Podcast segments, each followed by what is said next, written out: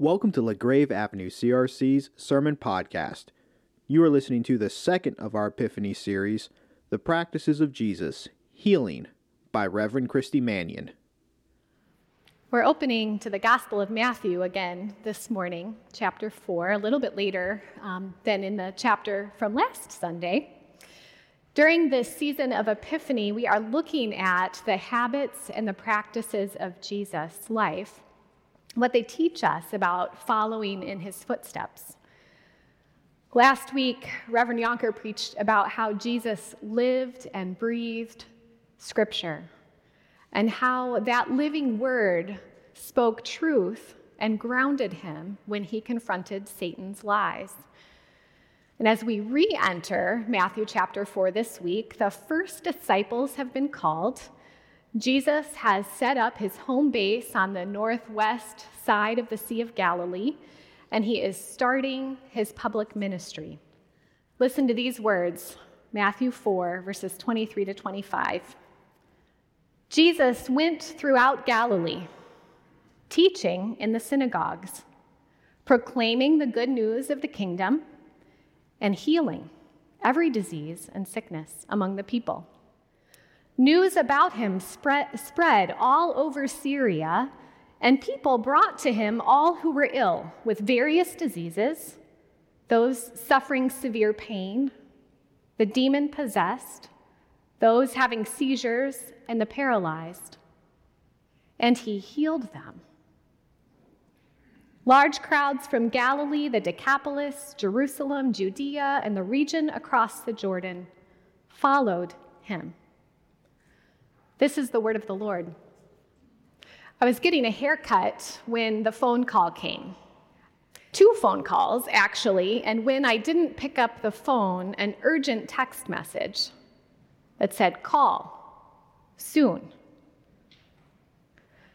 So, in a fluster, as soon as I got out of the stylist's chair and paid her, I picked up the phone. My mom was calling to let me know that my niece in utero, for whom we had been praying, had been diagnosed that morning at her 20 week ultrasound with a chromosomal anomaly. My niece would not live to term, or only for a short time after delivery. And my heart sank because this diagnosis came a year after my sister and brother in law had lost twins in their pregnancy. So God and I had a conversation through tears on the drive home. And actually, God did a lot of patient listening, and I did, to put it nicely, some loud talking in the general direction of the windshield. I remember saying to God, My sister trusts you. You could change this if you want to. Do you want to? So, for three more months of pregnancy, we prayed. We prayed for glimpses of God's hand. We prayed for faith to be upheld. We prayed for my sister and her family to be able to see the goodness of God in the middle of this valley. Although we believed that Jesus does and can heal miraculously, I didn't sense that he was asking us to pray for that physical rearrangement of chromosomes, entire body systems. Although I wanted little Mina to live with every fiber of my being. And at 32 weeks, little Mina came into the world stillborn. We can say that she was loved every day of her life. And we can entrust her to the God who loves her more than we do. But the pain on this end is real. Many of you can relate, if not exactly to this story, to another kind of illness, another kind of suffering, another kind of loss.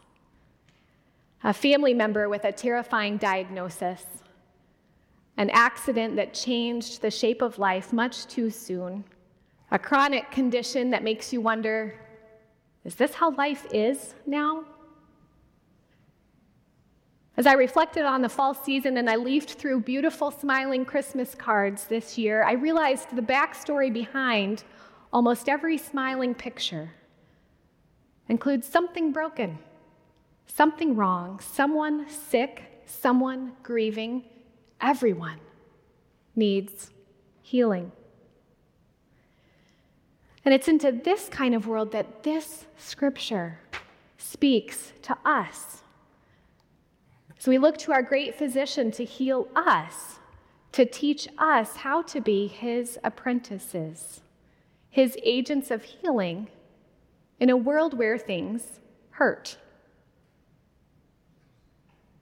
On the heels of Jesus' encounter with Satan in the wilderness, he begins his public ministry. He's teaching, he's proclaiming the good news of God's kingdom, he's healing every kind of disease and sickness. And it is not a wonder at all that that gets people's attention.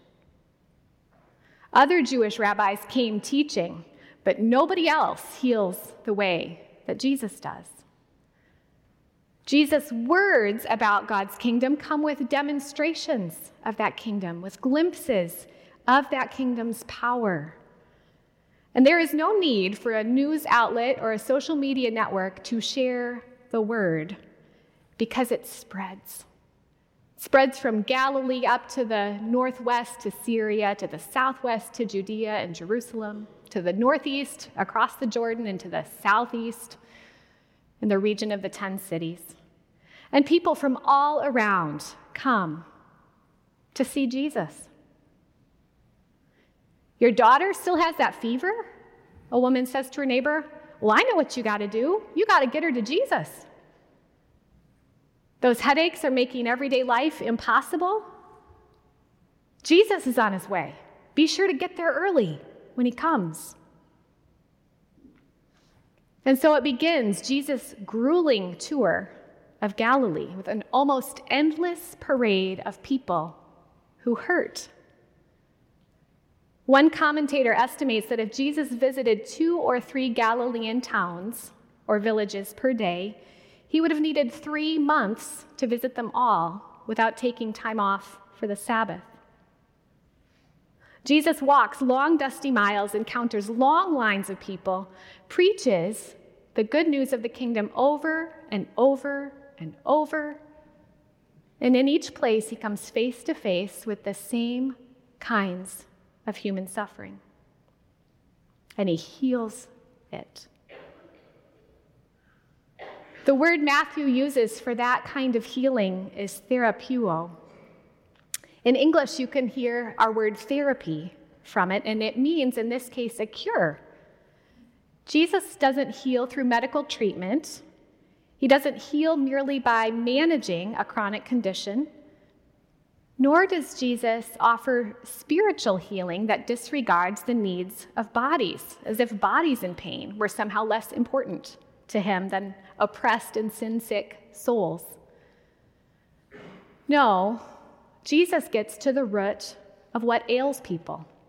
He heals every kind of disease and sickness. He touches neural pathways he wakes up nerves. He overthrows spiritual powers that keep people from God. No wonder people were coming from everywhere to see him.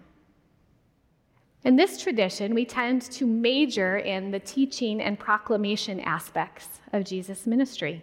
We talk a little bit less about his ministries of healing. At its best, that accent, that emphasis, protects us in some ways against a dangerous and false assumption that if only we prayed in the right way, at the right time, with the right amount of faith, God would respond to our prayers for healing. That He would do what we want Him to do. But we don't have to try to wrangle with God for the answers that we want. Our healing or the healing of somebody that we love doesn't depend on our technique. Thanks be to God.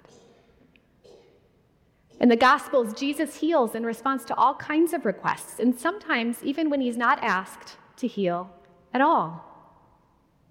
And then there's the Apostle Paul, our hero of faith, who prays earnestly and honestly for his thorn in the flesh to be removed.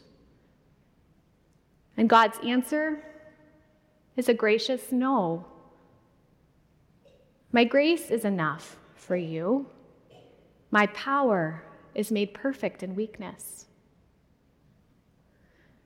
So if God answers someone like Paul with a no, child, not that, look over here for the other things I'm doing instead. We have to allow mystery in why God chooses to heal sometimes, some people, not other times.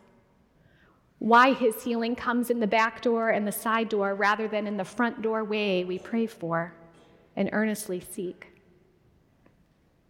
Whatever Paul's thorn was, Jesus saw fit to let it remain while still offering Paul the cure that he needed the most himself. Jesus remains Emmanuel, God with Paul, God with us, thorns and all.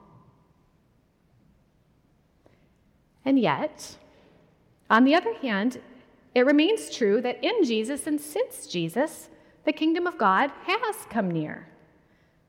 The healing and wholeness that we witness in those glimpses of that kingdom are glimpsed in part here and now. Many of us can point to times when Jesus did answer our prayers for healing in a way that defied medical explanations. I'm thinking of the time that the renowned, no nonsense, straight shooting doctor comes to a patient's family and says to them, You know, we're not out of the woods, we still have a ways to go, but I can't explain the progress that's being made here in medical terms. God is responding to your prayers. As Christ's people, we are sent by God to restore the brokenhearted, to bind up wounds, to seek the wholeness of other people.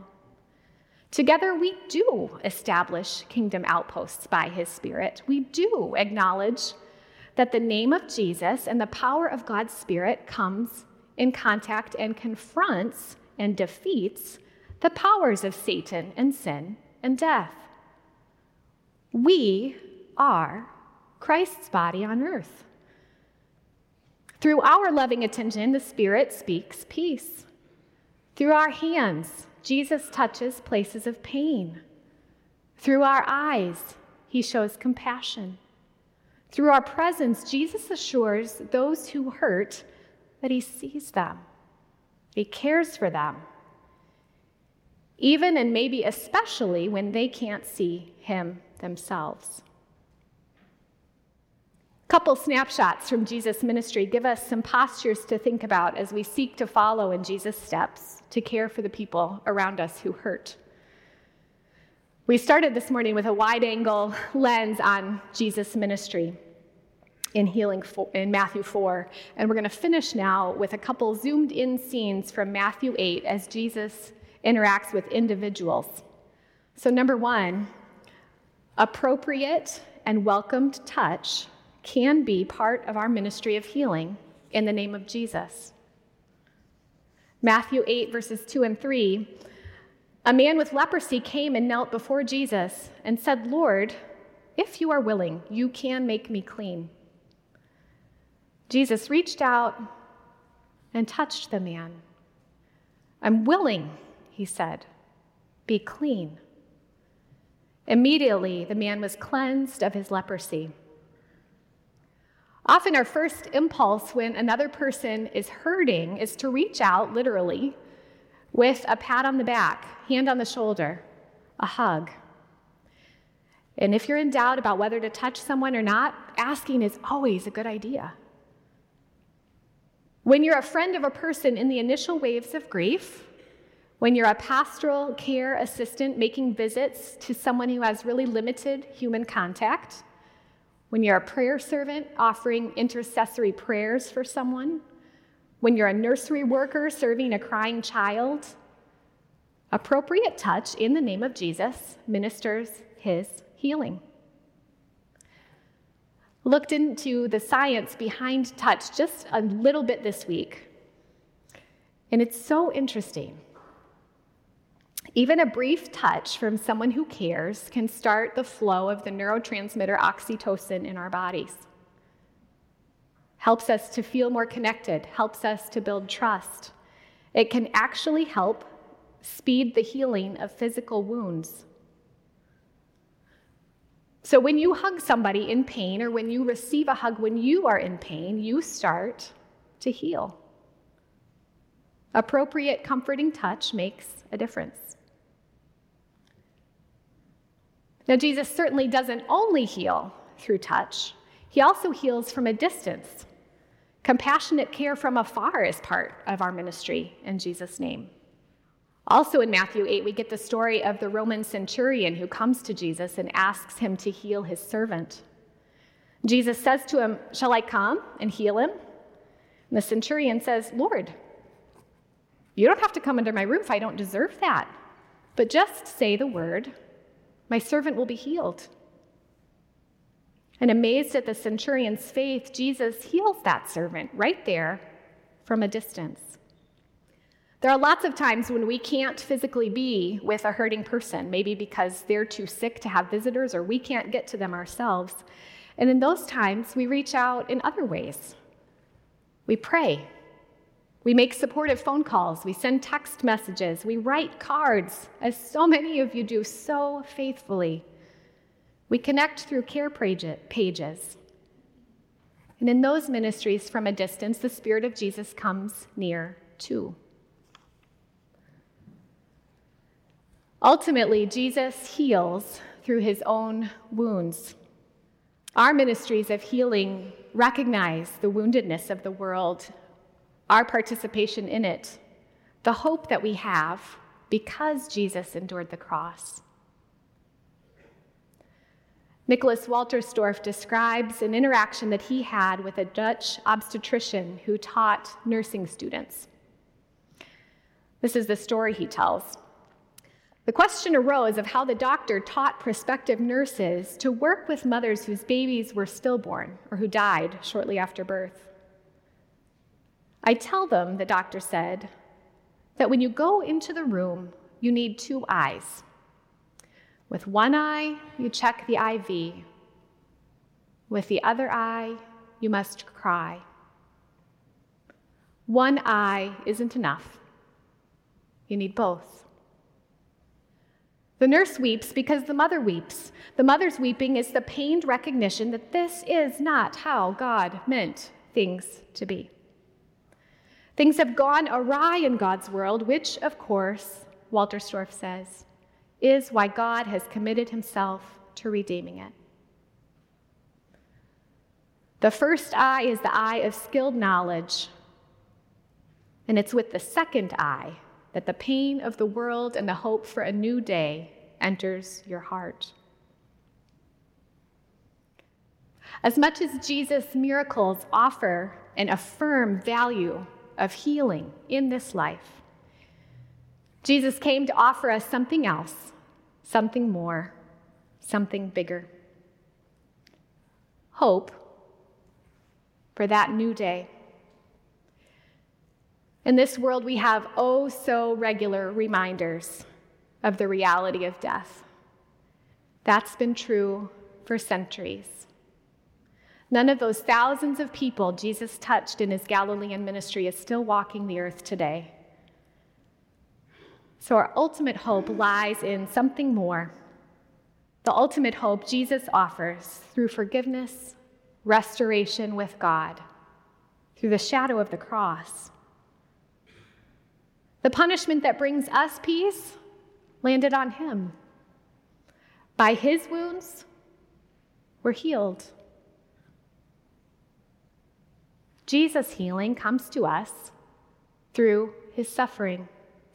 It emerges in the power of the resurrection, guaranteeing our own fully healed, fully restored, resurrected life with him. This healing is our final cure no other power can usurp it, no sin can warp it, no accident can damage it, no disease can destroy it. For our God will do away with death and mourning and crying and pain, because the old order of things is guaranteed to pass away. Thanks be to God. Heavenly Father, we are your children and we call upon you as people who need healing ourselves, who receive the grace of Jesus, and who welcome in the presence and power of the Spirit to walk in new life, to share your new life with others. Help us to be instruments of your peace. Encourage us as we go. In Jesus' name, amen. Thank you for listening to LaGrave Avenue CRC's Sermon Podcast.